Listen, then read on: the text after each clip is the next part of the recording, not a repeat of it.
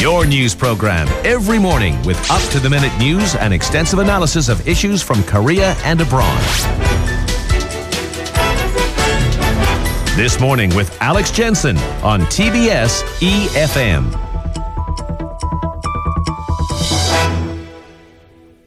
Now, influential, controversial, practical.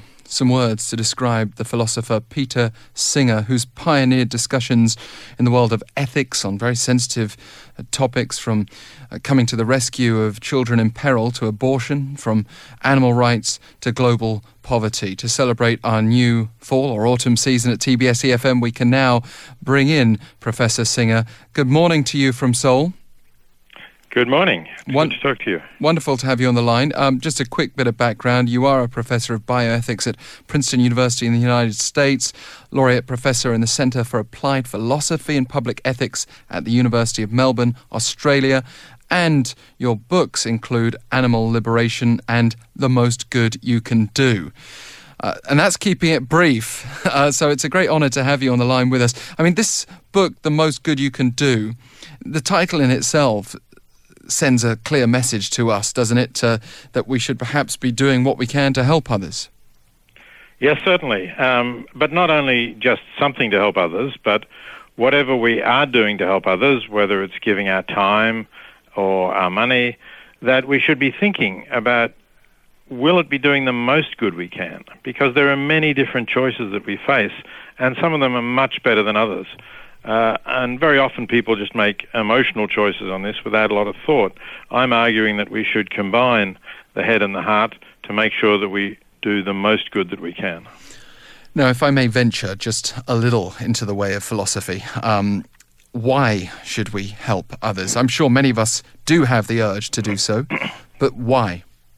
Well, I think one way of looking at it would be to say that other people are like us in a very important way. That is, that their lives can go well or badly.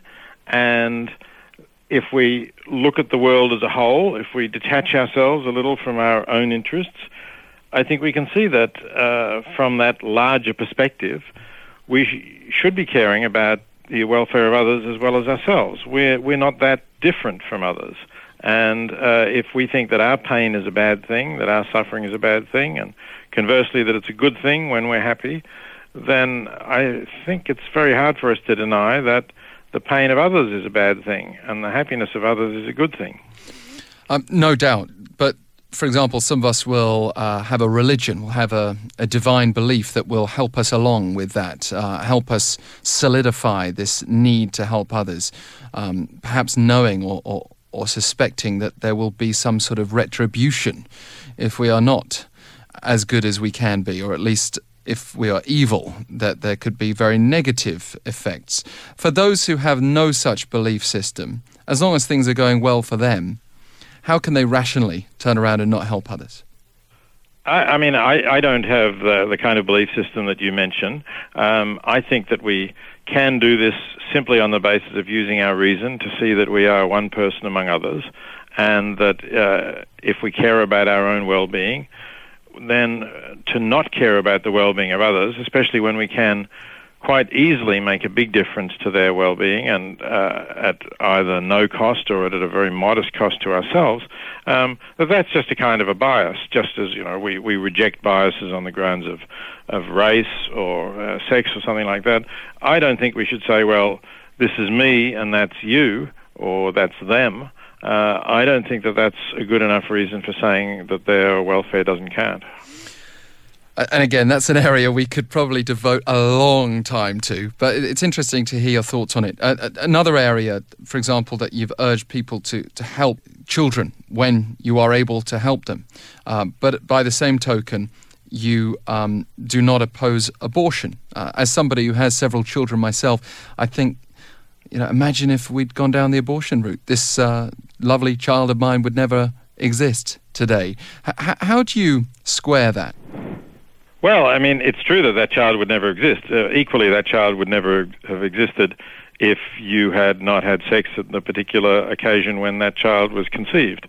Um, you might have had sex on a different occasion and a different child might have been conceived, just as if the pregnancy had been at an inconvenient time, you might have not had that child, but you might have later on had another child, perhaps just as many children as you now have.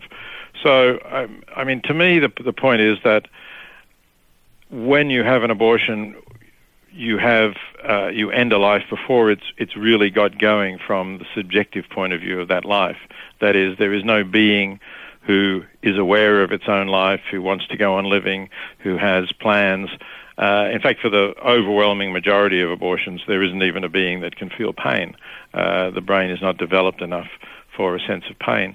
So I see that as uh, a stage at which it is ethically acceptable to decide that that life has not begun well, has not begun at a convenient time, and that it doesn't have to continue at that point.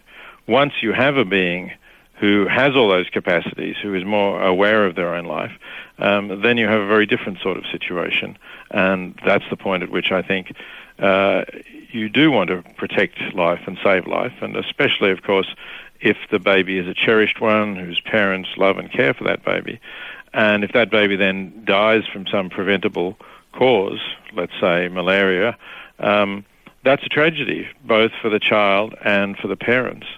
And if a relatively modest donation to the Against Malaria Foundation, for example, would have enabled that child to be protected by a bed net and not to get malaria, not to die, that would have been money very well spent. Yeah, I mean, self-awareness is a is a controversial issue, but one might argue that um, even a newborn has very little self-awareness compared with uh, an embryo. Well, one might certainly, and, and one might therefore argue that the death of a newborn uh, is not the same as the death of an older child. Um, of course, it may still be a tragedy for the parents who, who want that child, but uh, I don't, you know, perhaps for legal purposes, we need to have a, a clear line, and, and birth is the line that is mostly used. But that's not the case in all cultures. Some cultures have had some ceremony at some stage after birth uh, to accept the child into the community, and uh, I think there's there's some area there, there's some margin where you could say that decision is a tolerable one um, because there isn't a life in the same sense that there is later on.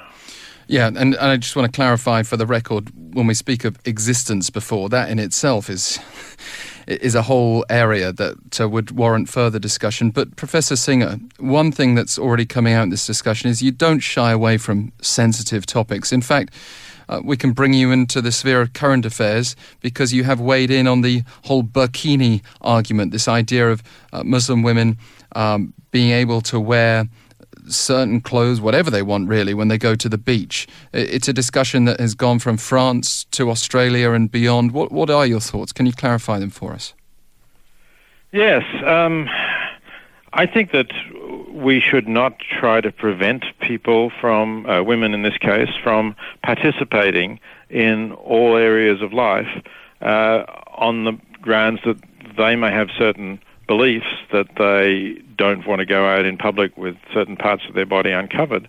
Um, and uh, if we have a law that says you can't wear this garment known as a burkini on the beach, which is a kind of a swimsuit that is designed to cover the parts of a, a woman's body that, uh, according to her religion, she may believe she should not display in public, um, then you effectively are preventing her from going to the beach.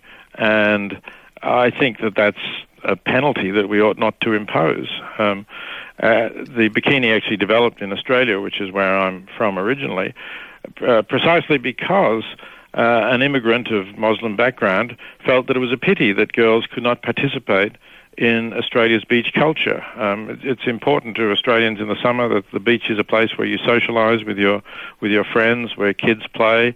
Um, if Muslim girls are excluded from that, then uh, that's going to create a, lack of integration in society. And if we want different groups with different cultures and different beliefs to actually integrate and, and come together in the community, uh, it's a mistake to say uh, you have to expose the same parts of your body as, as other people for different religions or no religions. Um, yes. I don't see why we should enforce that. Well, it was your article on this that that drew you um, today to our attention, but of course you are um, renowned in the world of philosophy, and it's been fascinating to to look at your work. It's a shame we don't have more time to go through some of that. Um, one quick note on the burkini, of course, in Australia you also have some swimsuits to protect from the sun that aren't so different, don't you? Which gives us some pause. Absolutely, because yes, we're worried about skin cancer, and uh, a lot of kids who are not Muslims cover up as well and and rightly so. Thank you so much for taking the time to speak with us. Good, you're welcome. Thank you. As I said, renowned Professor Peter Singer joining us on the line. You can have your say right now on this topic, on any of the topics we've discussed there, and more. Pounder sharp 1013 for 51 per message. You can tweet us at EFM this morning.